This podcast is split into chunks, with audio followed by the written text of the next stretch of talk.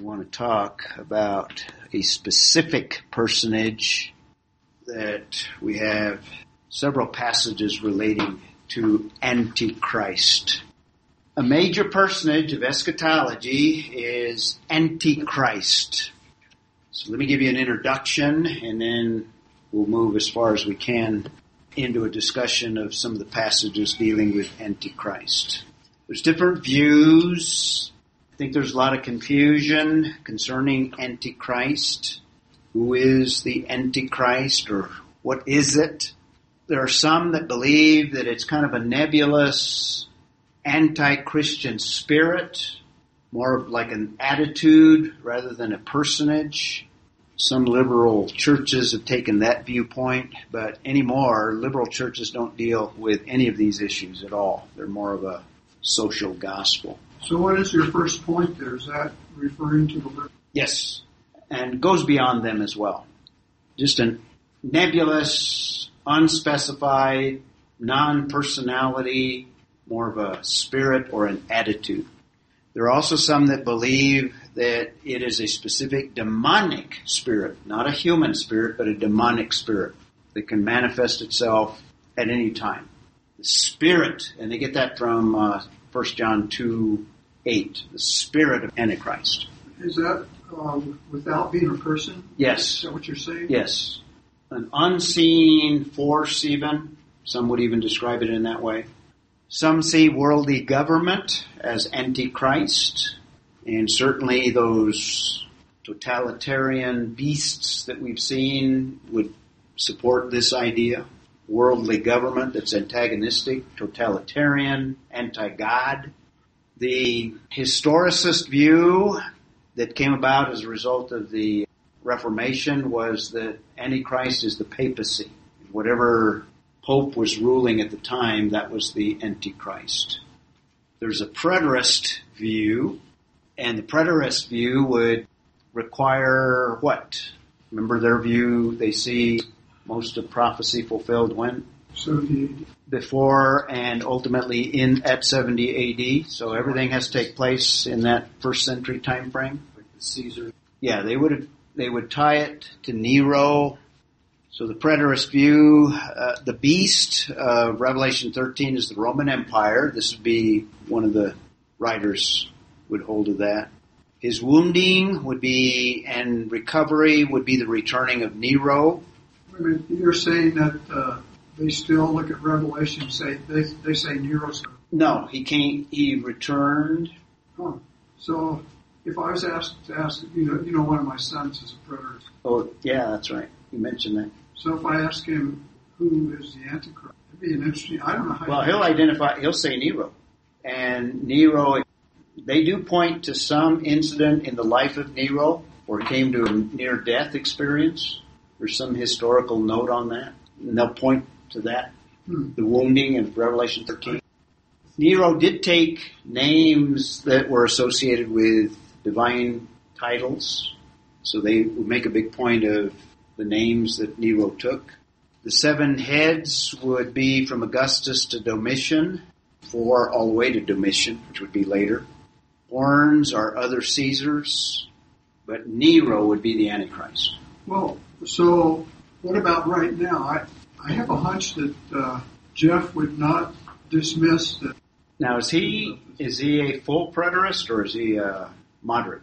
I don't know the answer to that. I, I know that he listened to formal debate between a, a preterist that was not a moderate with Tommy Ice, Oh, wow, and he took the other guy's side. wow, pretty convincing then. Okay. Anyway, this is a common preterist viewpoint, but it would be Nero is basically the Antichrist. Probably the best view is you need to think of it kind of as a composite of the, the revived Roman Empire along with its dictator. And the dictator epitomizes the empire. That's the view that I think if you put all of the passages together. Some passages seem to look at the whole empire, but more of them seem to specify an individual that dominates that empire. That make sense? So that's the way I take it.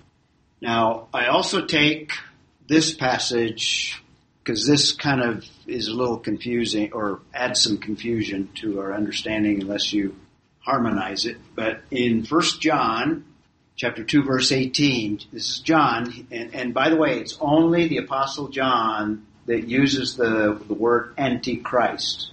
I'm going to give you a whole list of other names and descriptions elsewhere. It's John that uses it, and I think it only occurs, I can't remember, six times or so, where he uses the word antichrist. And this is the main one, 218. Children, it is the last hour. So John viewed first century time as the last hour. And from a Jewish perspective, Messiah could come at any moment. And converted Jewish people anticipated Messiah coming perhaps in their lifetime. Because prophetically, there's nothing in the prophets that speak of this 2,000 year period church age. So in a sense, the church age, whole composite is the last days. And I think that's what John is saying here. It is the last hour, and just as you heard, that Antichrist is coming. There is going to be a specific Antichrist in the future. John says it hasn't come yet. Even now, many Antichrists have appeared. So even in the first century, there have been claims to messiahship, messianic figures. Now, the Jews of the first century would have classified Jesus as one of those many antichrists, one of those that claim messiahship. Many have appeared. From this, we know that it is the last hour. In other words, we know we're living in the last days. Now, John didn't know that there'd be 2,000 more years attached to it. But the fact of many antichrists, and he's probably taking this from the Olivet Discourse and thinking in terms of the appearance of false Christ. So there is a sense in which there are false messianic figures.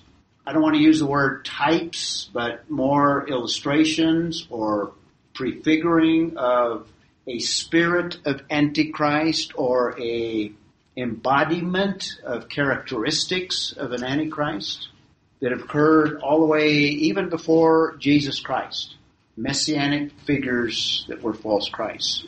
Ray, do you think that some of these antichrists in that first century uh, could still perform uh, things that, like extra natural, extra natural, powerful things? There are some, yeah, there are some. Indi- I don't know if I'd say they're miracles, but extra natural. Yeah, extra natural is probably a good way of describing it. And so, uh, but great powers of deception. Great powers of deception. That's a number one characteristic. do you think that might have accompanied some of these that claim I think so. Yeah, I think so because they swayed in some cases millions early in the first century. Well, in fact, I'm going to give you a, list of them here. Did Josephus uh, cover any of that? I don't remember. Yes, he does speak of messianic claims. I think what John is describing in 1 John 2:18 are these that have appeared in the first century and we probably have had manifestations of them during the church age. But he also is specific. There is one. There's going to be an antichrist. These others have the spirit of antichrist. It's another phrase that John uses. And I think those that have manifested this have these characteristics. They're very charismatic they're skilled politicians. They're extremely successful. They're arrogant. And I think the major characteristic is they're extremely deceitful to be able to sway the thinking and the loyalty of individuals. They seem to be articulate. In other words, they can speak. They're orators. They're convincing speakers. They all are statists what I mean by that is they all have this one world mentality. In other words, a world system. And I think they're all demonic. You know, in a small group, I would say it's a lot like. Well, and I don't, I'm not saying that likely. I mean, no, I understand that, and I I think there are some elements that you can describe a lot of people that have these characteristics through history. He had the personal characteristics, but he was and he was also yes. Well, he had all of these characteristics.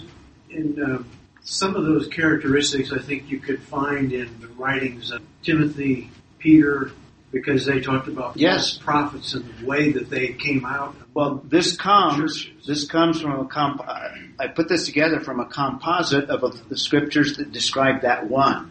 I mean, these don't just come out of the air. These come as these are the descriptions of the Antichrist as well. But I think they're broad enough that we can look at them in terms of characteristics of that spirit of Antichrist that I think has manifested itself throughout history. It's going to be a future one in the tribulation that is going to be dominant over all other messianic claims. And some of these other passages are more specific to the Great Tribulation. I think John is describing the Antichrist that existed in the first century, false Christ, and would also probably persist through the church age. So I have kind of two classifications, those that fit the characteristics and that one specific one that'll be the epitome of all the others. Make sense? And here's just some false ones in the first century. Preterists have theirs. The preterists will attach an individual by the name of Theudas, described in Acts 536, 30 AD, Acts 536. And there's Simon the sorcerer, who may be an antichrist, who swayed many in chapter 8. Josephus, you were asking about him in the book that I've got, page 418, if you want to look it up, if you have the same, Josephus. He may be one of these that is described in the book of Acts. I lost you. You said referred to something in Acts chapter. Uh, Simon the sorcerer, 9 through 11. There was also a figure called Judas the Galilean. There's no scripture associated with him. And by the way, there are several passages in Josephus. I've got a whole list of them. There was an Egyptian false prophet that he refers to and some others that he names. Imposters, that's a word from Josephus. Manachem in Josephus as well. Then later in 135 AD, Simon Bar Kokhba, who led a rebellion, claimed messiahship, and there was others as well. Moses of Crete in the first century. There was one out of Baghdad in 720 AD. Others all the way into modern times, and more recently, messianic figures Sun Myung Moon in 1917 claimed messiahship. Supposedly there's uh, a figure that has never been identified. They call him Maitreya, a New Age messianic figure. Khomeini has made messianic claims, claims of saviorhood. You might even include Jim Jones, who took a small group. There have been others.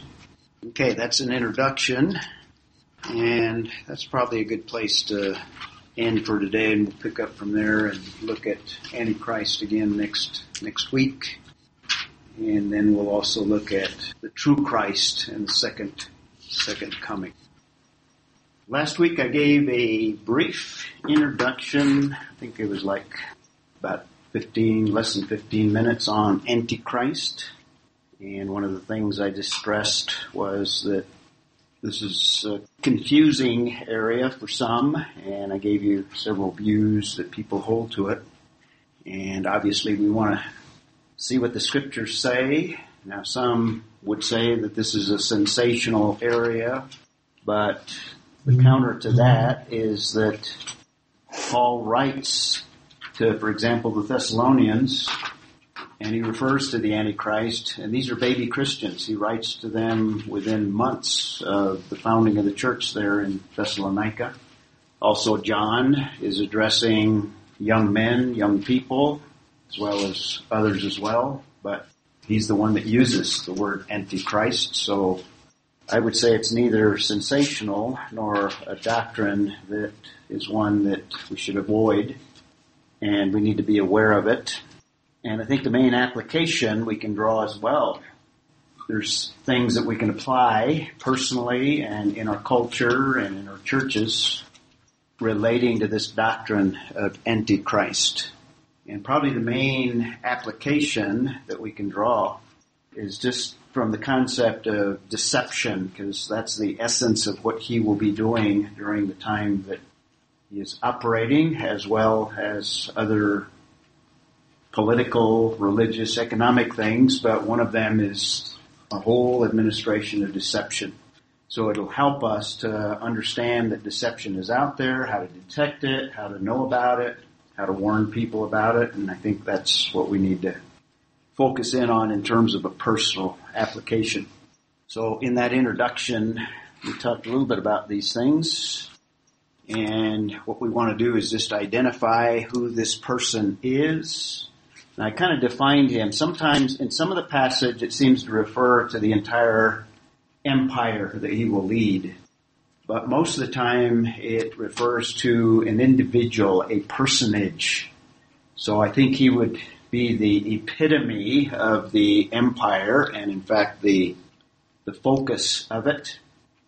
We also mentioned concerning in our introduction, we, we looked at that uh, 1 John 2, 8 passage that refers to Antichrist and speaks of the spirit of Antichrist and that the spirit of Antichrist was already in operation in the first century and we talked about two concepts of Antichrist. In other words, Antichrist refers to perhaps anyone that would be a false messiah, regardless of time frame.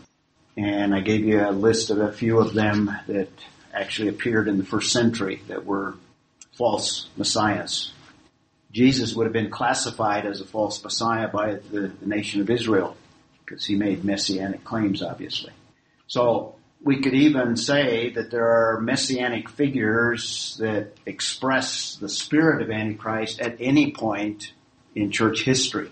And I give you a list of those characteristics that you can uh, look at in terms of what to expect in terms of a spirit of Antichrist who will be, which will be epitomized in the ultimate and final Antichrist. So that's what we did last time. So let's take a look at his person and the origin. First of all, let's look up a couple of passages. Revelation 11, 7. Sheila, do you want to get that one? And Vivian, do you want to get 13, 1? And Jim, Daniel 7, verses 20 through 25. All of these passages give us a little hint concerning the origin of Antichrist and if you have Revelation 11:7, this is one that refers to this abyss. You got it? Yep. When they finish their testimony, beast that ascends out of the bottomless pit or against them, overcome them. Or your translation, bottomless pit, translates one word in the Greek text, abys, abyssos, I think is the way you pronounce it, or abyssos, can't remember exactly. That's why we get the English word abyss from the Greek word. There's also Revelation 17:8 that refers to him coming out of the abyss. Seems to be a place of confinement for demonic spirits, which looks at more his spiritual origin. And then verse 13, and most commentators take this in a certain way. After you read it, I'll explain that. 13.1, Revelation. And the dragon stood on the sand of the seashore. Then I saw a beast coming up out of the sea, having ten horns and seven heads and on his horns were ten diadems, and on his heads were blasphemous, blasphemous names. So he comes out of where in that passage? Out of the sea. Out of the sea, and when we refer to the sea, that usually in relationship to the land of Israel. In fact, directions in scripture, particularly prophetic scriptures, when it refers to the north, it's always north of Israel. When it refers to the sea, it's talking about the Mediterranean. And I think what that alludes to, if it's not clear, the surrounding nations around the Mediterranean. He comes out of that environment or out of that culture, you might say. So it'd be out of the European nations that somewhat surround the Mediterranean Sea, at least to the north. And there are at least three different ideas concerning where he's coming from. And I think this verse is probably one that I lean towards to identify, and I think he's European, which would mean that he's probably Gentile, probably non-Jewish. And some argue against that and say, well, how would the nation of Israel enter into covenant with a non-Jew? Well, they've done it historically.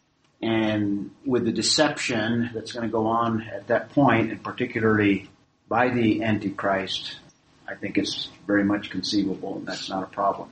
So I take probably the best interpretation would be the one that identifies him as Gentile out of the Gentile nations in the European area. Another viewpoint is that that's gaining popularity today because of the rise of uh, Islam is that he's going to be a Muslim. In fact, there's a couple of websites you can go to and they give a defense for a Muslim Antichrist. But some of the passages that they use to support it, I think they stretch them too much to, to really hold to them as support. And the only reason they do that is because I think Islam seems to be gaining in such power and is so ferocious that uh, it's easy to conceive of a Muslim Antichrist. I wasn't here last week, but it would seem like if he was a master of deception, that he would be telling the Israel that he'd be protecting them from, I mean, from the Muslims. And I think that's part, yeah, I think exactly. And we did say, what was it, last week? I think so, that what begins that seven year period is a period of peace. And it appears that he's the one that is able to establish a temporary false peace is what we described it as. And I think that would be one element. In other words, peace in the Middle East with Israel and their Arab neighbors. And he seems to be a head or comes out of a 10 nation empire. Now it's not so clear, but if you put them all together, uh, this probably fits the same time frame. Daniel 7, 20 through 25. You got that one? In the meeting of the ten horns that were on its head, and the other horn which came up, and before which three of them fell, namely, that horn which had eyes and a mouth, uttering great boasts, and which was larger in appearance than its associates, I kept looking, and that horn was waging war with the saints and overpowering them. The Ancient of Days came, and judgment was passed in favor of the saints of the highest one. Notice the reference to a particular personage there. Keep reading. And the time arrived when the saints took possession of the kingdom. Thus he said, the fourth beast will be a fourth kingdom on the earth, which will be different from all the all other kingdoms. Now that kingdom described in the context is this ten nation empire, which most scholars accept as probably European. It will devour the whole earth and tread it down and crush it. As for the ten horns, out of this kingdom ten kings will arise, and another will arise after them, and he will be different from the previous ones and will subdue three kings. And he will speak out against the Most High and wear down the saints of the highest one. And he will intend to make alterations in times and in law, and they will be given into him his hand for a time, times, and a half time. There's that cryptic phrase that we've been talking about. That seems to clearly identify this personage that takes control of this 10 nation empire, but from that context, he seems to come out of it, which would be European. Now, there are some that also identify the 10 nations as Islamic nations, but I think the support is very, very weak for that.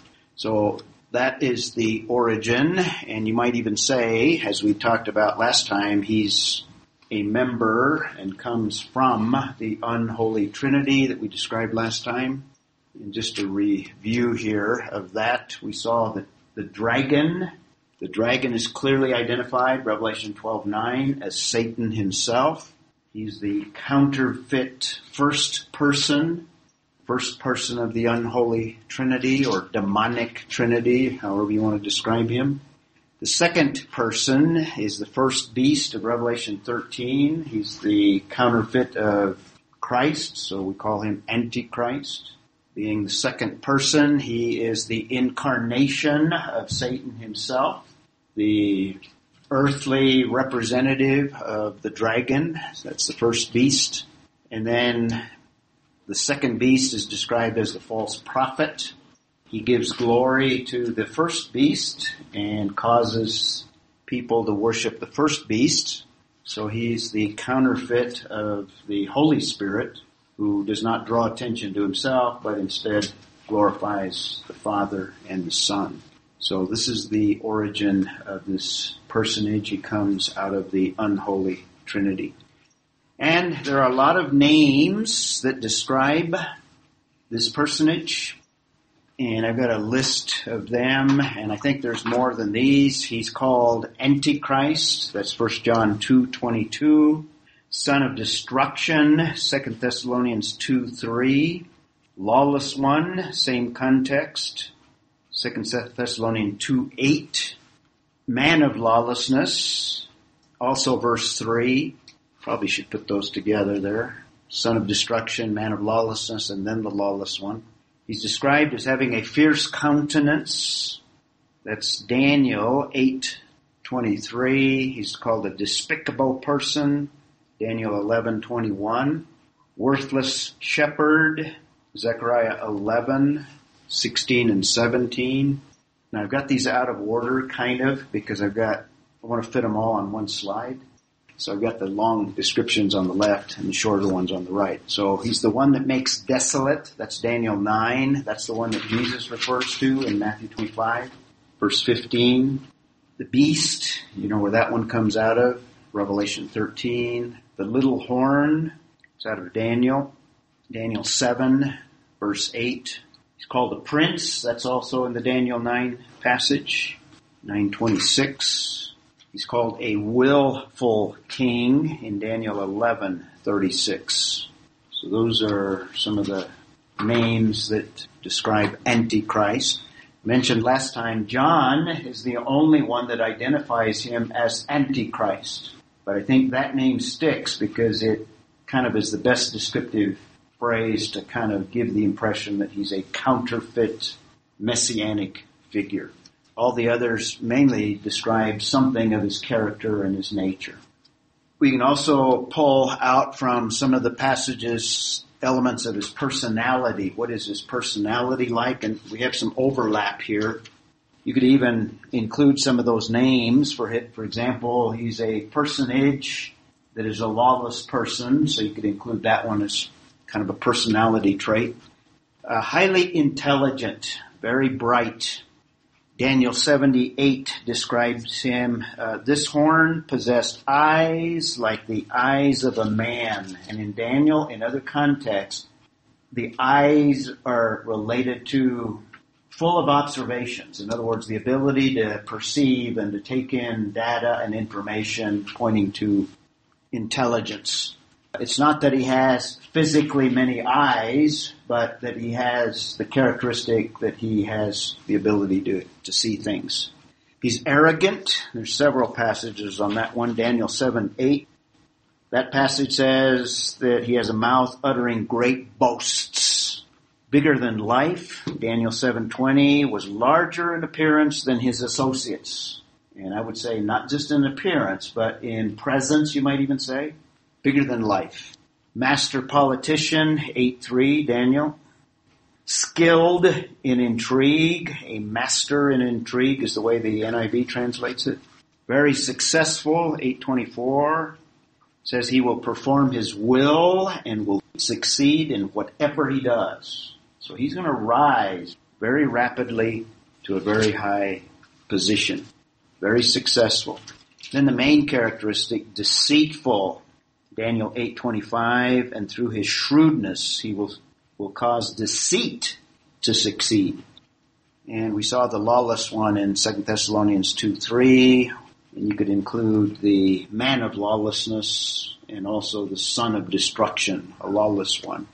So the personality of lawlessness and demonic demonic Revelation 13:2 and we'll we'll look at that passage in a little more detail in a moment. So these are some of the characteristics. Along with intelligence, you could include wisdom as well.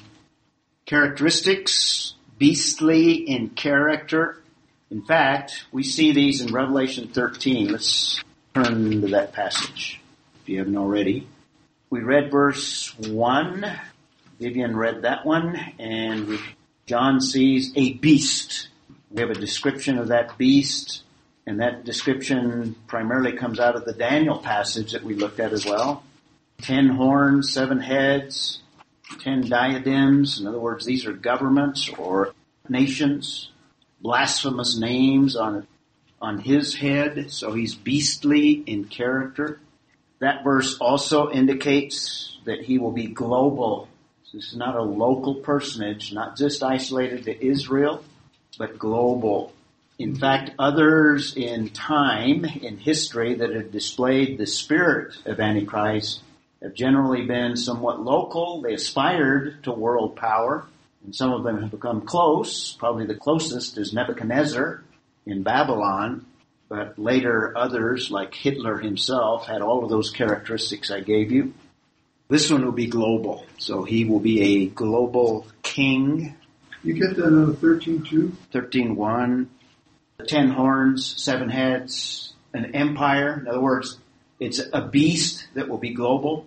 Now the ten, ten nations will be the kind of the base of operation, but it'll extend through the whole empire.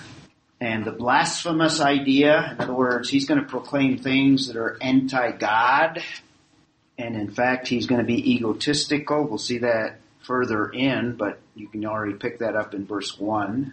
Let's read verse 2. Eric, you want to pick up there?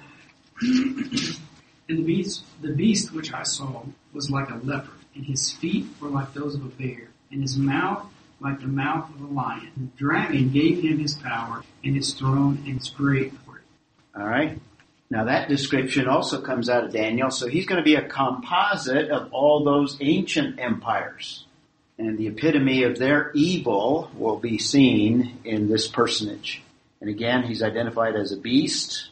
And notice the source of his power. There's another reference to the unholy trinity, the dragon, and we saw that that's identified in the previous chapter. That's the source of his power. So this is demonic.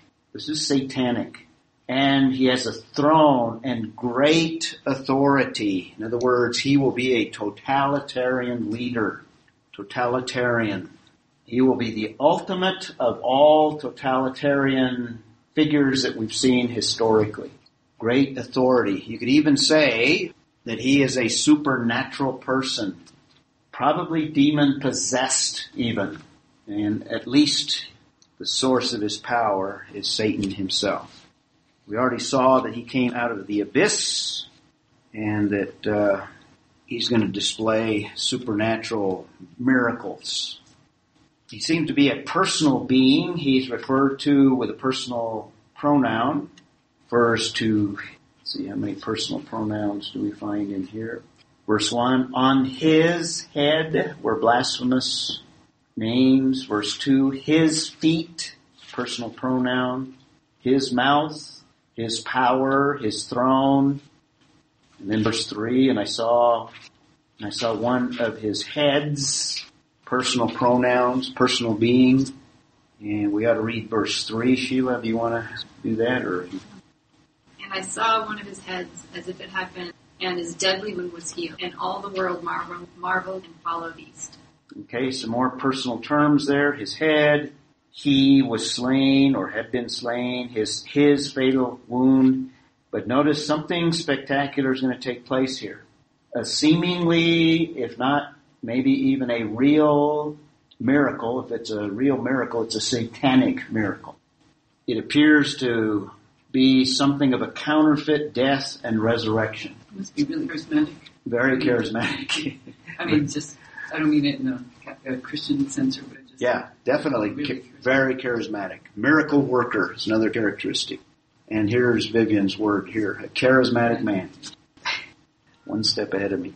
Yes, uh, very charismatic. In fact, he will captivate the entire world. That's what verse th- 3 says. And the whole world was amazed, followed after the beast. There's the totalitarian, there's the global aspect, again in verse 3. And since we're there, we ought to go ahead and read verse 4. Do you want to do that one, Vivi? They worship the dragon because he gave his authority to the beast. And they worship the beast saying, who is like the beast and who is able to wage war with him? So just a further expansion on this worship. And notice it's twofold. And notice the uh, the third personage or the second beast is not mentioned there. Later on, it's going to talk about the second beast encouraging the worship of the first beast. But you have two of the members of the Satanic Trinity there. So there is something of a sense In other words, they are worshiping Satan himself. And not only Satan, but the beast as well, the Antichrist. So he's a counterfeit God, you could say. Counterfeit God. Okay, verse 5, Jim. And there was given to him a mouth, speaking arrogant words and blasphemies. Authority to act for two, for 42 months was given to him. There's that little phrase again. 42 months, three and a half years. Here's one of the passages. And this is probably, I think this is the first three and a half where he rises to power and he reaches a peak and then things begin to, to crumble underneath him. We'll see that in a moment. But notice the beginning there. There's another reference to his arrogance. So let's put that on the slide. One of the characteristics is arrogance and blasphemies and again, we have authority there, which looks at his global aspect, his totalitarian aspect, his counterfeit God aspect. Many characteristics right in one passage there. Now we can contrast the beast. In fact, let's contrast the beast with the lamb.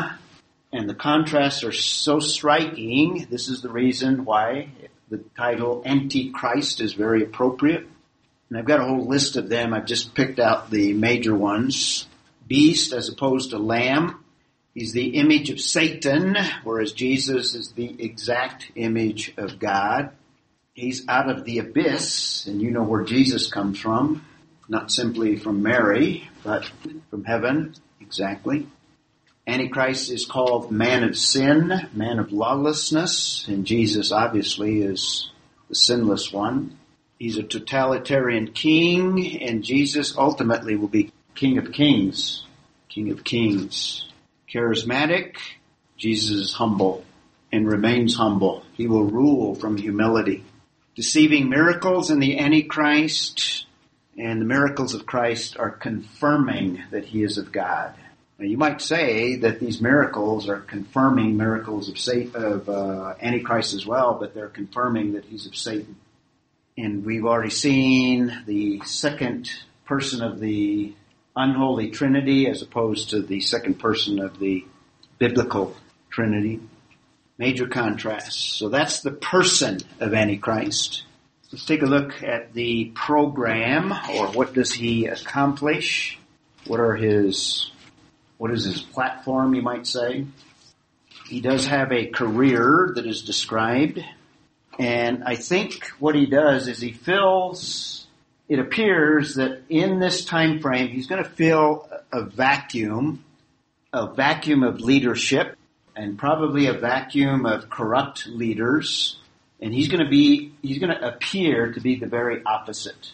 He's going to certainly display success and leadership qualities, and in contrast to others, people are going to easily follow after him.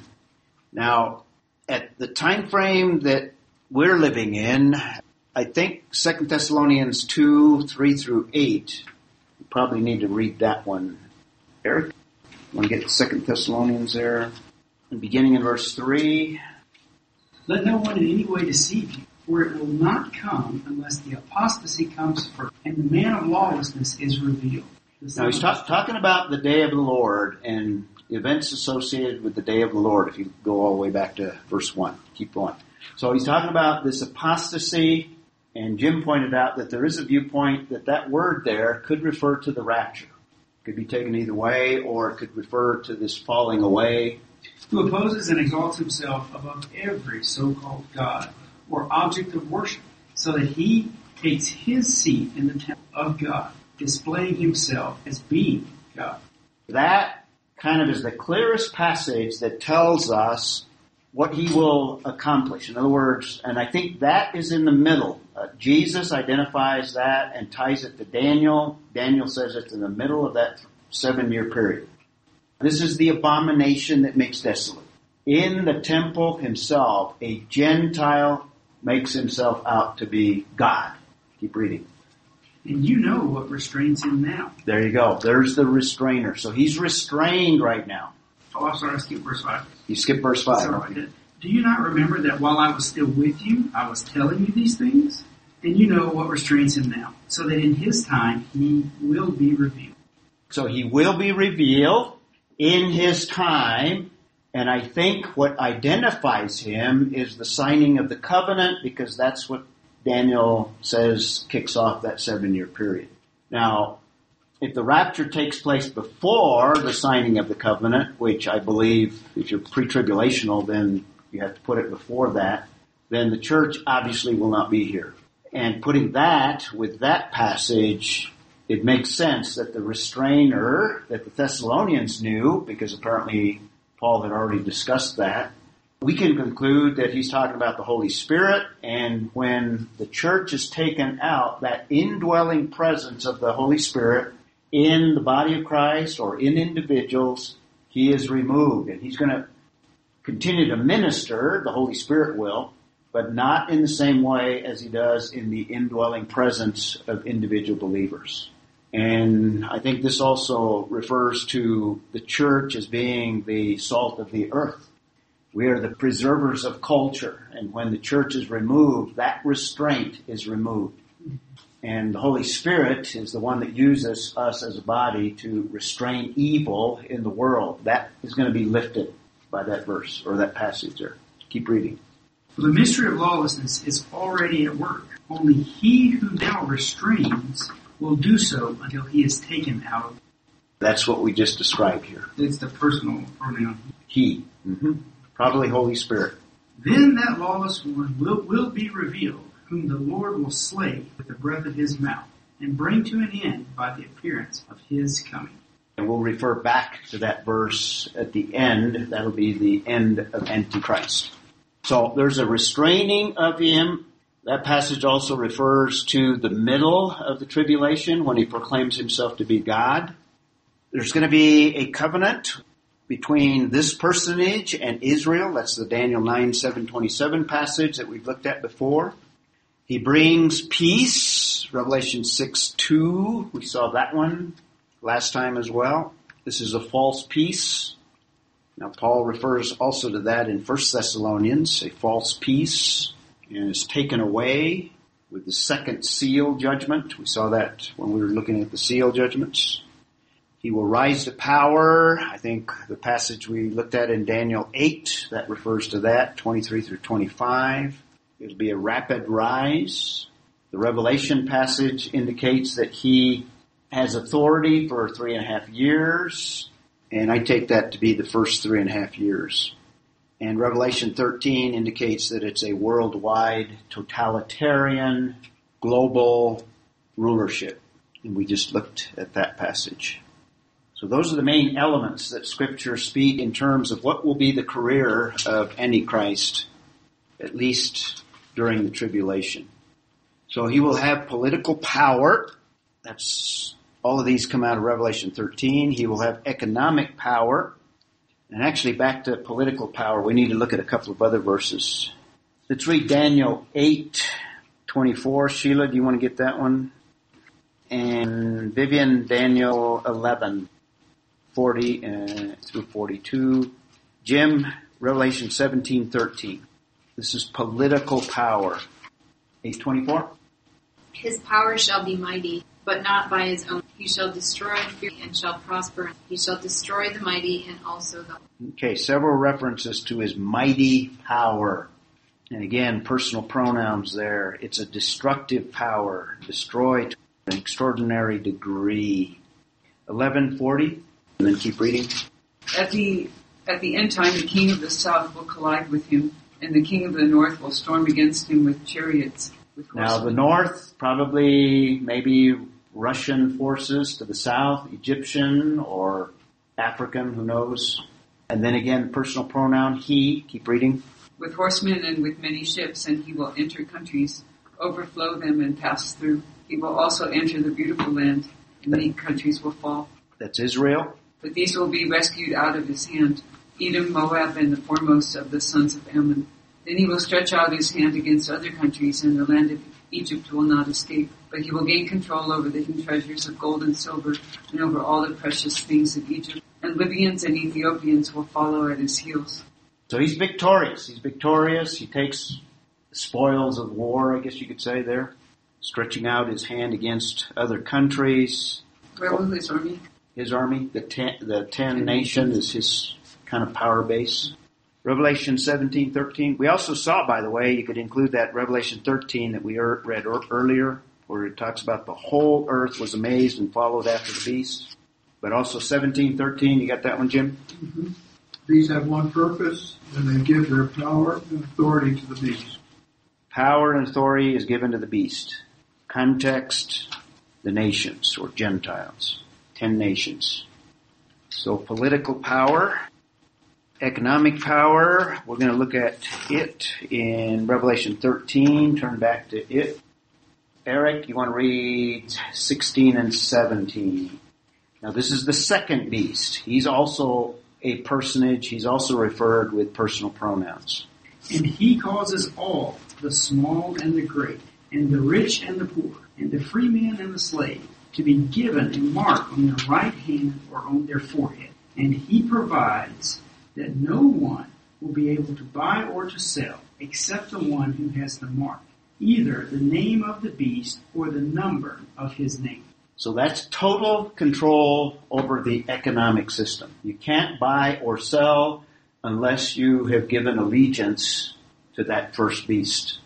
So he's going to control the world economic system. And we can see how that could be done. Computer chips, computer scan, scanning of identifying marks. So he will be a political personage. He'll be an economic power. He will also have religious power. And we saw that in Revelation 13 as well. The whole world will follow after him. He will experience this supernatural miracle. We also saw in 2 Thessalonians 2, he sets himself in the temple and proclaims himself to be God. And he will receive worship as God.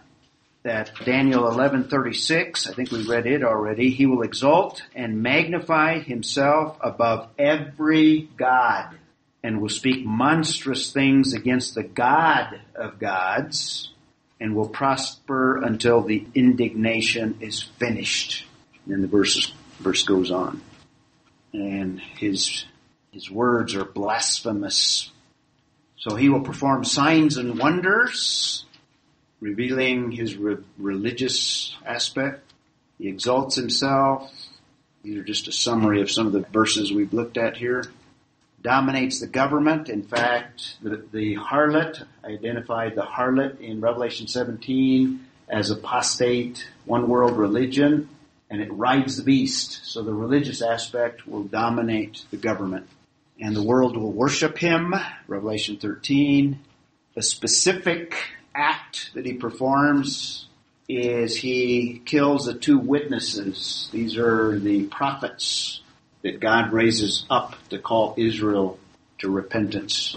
And it says it happens in the middle or after the three and a half years of their ministry, which I take the first three and a half. And then in the temple, he proclaims himself to be God himself. That's the abomination of desolation. Major religious deeds or acts. You could add one more. He persecutes the, the believers wears down the saints is Daniel's description. Persecution. It'll be religious persecution. Anti-Semitic, beginning with the Jewish people, but it'll spill over to any that proclaim allegiance to any God apart from Antichrist himself. On a timeline, here's our seven year period of time. He signs a covenant, just kind of the sequence that seems to fit. He raises to power, controls 10 nations, that's his power base, and eventually that uh, works itself out to a worldwide totalitarian government, and he continues to rise for three and a half years, proclaims himself God in the temple in Jerusalem, that's the abomination that makes desolate. And then I see the last three and a half years of him declining, ending in the final battle of Armageddon. And at that point, he is destroyed and judged. See that? Actually, we saw that last time. We talked about the judgments. So there's your career of the Antichrist in broad strokes. So that's his program. Let's look at his passing. And the last thing that we have here is his destruction. Which I've already mentioned. Daniel 7. Sheila, look up that one again. Should have should have had Jim stay there because it's the next passage after the one Jim read. And read uh, 11, Vivian. Daniel, Daniel 11. So Daniel 7 first and then Daniel 11. Set. Uh, 7, 26 and 27. But the court shall be seated, and they shall take away his dominion, consume and destroy in the kingdom and the greatness of the kingdoms under the saints of the Most High. His kingdom everlasting, and all dominion shall serve it. The removing of this kingdom and given over, that's millennial, given over to the saints. And then Daniel 11, 40, uh, read into that a little bit. I think that describes Armageddon, and we looked at passages that describe Armageddon last week when we looked at the judgment of Armageddon. But here's another passage, Daniel 11, 40 and on. Meantime, the king of the south will collide with him, and the king of the north will storm against him with chariots, with horsemen, and with many ships. And he will enter countries, overflow them, and pass through. Yeah, you read that. Yeah. Uh, read beyond, yeah, read into 43, 45. I'll start with the. But notice the gathering of armies. It doesn't mention Armageddon, but I think this is this parallel some that we have where it identifies Armageddon. I'll start at 43. All right. But he will gain control over the hidden treasures of gold and silver, and over all the precious things of Egypt. And Libyans and Ethiopians will follow at his heels. But rumors from the east and from the north will disturb him, and he will go forth with great wrath to destroy and annihilate many. He will pitch the tents of his royal pavilion between the seas and the beautiful holy mountain. Yet he will come to his end, and no one will help him. Come to his end, probably at Armageddon. And that Second Thessalonians 2 8 identifies Christ slaying him with the sword of his mouth. I think Eric read Second Thessalonians 2 8. And you can include those other passages, Revelation 16, that describes that bloody battle, but that's where Antichrist comes to his end. It'll take place in the Jezreel Valley. That's what the Jezreel Valley looks like from Mount Carmel. A vast valley. There's Megiddo. I'll show you a slide of it, but this whole area in there. Final battle. And in fact, Revelation chapter 14 describes the blood flowing to the bridles bits for 200 miles. Very bloody. Looked at that last time. And there's Megiddo that overlooks, see it on the map there. If you're looking east from Megiddo, that's the Jezreel Valley, very fertile. Used to be a swamp, uninhabitable because of the malaria there. When the Jews took it over in 1948, they drained it, and since then they produced a tremendous place for crops, lots of exports there. Unfortunately, it'll be the scene of the final battle that'll essentially destroy that valley again. And that looks at the same valley and some of the locations of other sites there, Mount Tabor, Moreh, Mount Gilboa. Nazareth, uh, you can see it from here. It's a fairly large city, but it's off the slide there. Isn't it fascinating they just continue replicas that that could be accurate? Yeah, yeah, it's so interesting. bizarre. Yeah. It just shows that there's a lot of truth that the unbelieving world has to depend on to prop up their unbelieving worldview. Exactly. So how, how did the Jews view the, I know it comes in the New Testament, written by a Jewish man. Um, Well, the Daniel 11 is, yeah, exactly. So Yeah. obviously they, they're familiar with this, but what, what are they, what's their viewpoint? What do they think about it? Do they spiritualize it or? well, there's all these camps. There's all, you know, today there's a large number of atheistic Jews. In other words, they've abandoned God. You know, the Holocaust proves there's no God. How could he allow any people, much less our people, to experience such horrendous things? You know, where has he been? You know, the whole argument there. Then you have kind of the, what are called Reformed Jews, that would be the next category. They're, they're basically liberal, so they would spiritualize. Yeah. And then you have the other more conservative Orthodox Jews, and you have a variety even within, uh, ultra-Orthodox, etc. They would be more literal in their interpretation, but they're a very, very small, even in Israel. So before 1948, I mean, you would see this as a swampland. How in the world would they have a battle? It would be kind of the idea. But then now that it's been drained and it's possible, would that change the minds of, wait a minute, this could be a reality? Well, the majority of them don't look at Scripture anymore. Yeah. In other words, Yeah. So that small minority, even them, they still have kind of a almost a distorted view of, of Scripture as well. By the way, I don't know uh, if you remember. Remember in Luke chapter four when Jesus started his ministry in the synagogue, and he opened the scroll to Isaiah sixty-one, and he read from it, closed the scroll, and said, "Today, in your hearing, this scripture has been fulfilled." Remember that passage? And what did they do? What did uh, when he said that this is fulfilled today? They knew what he was talking about because they knew that was a messianic passage.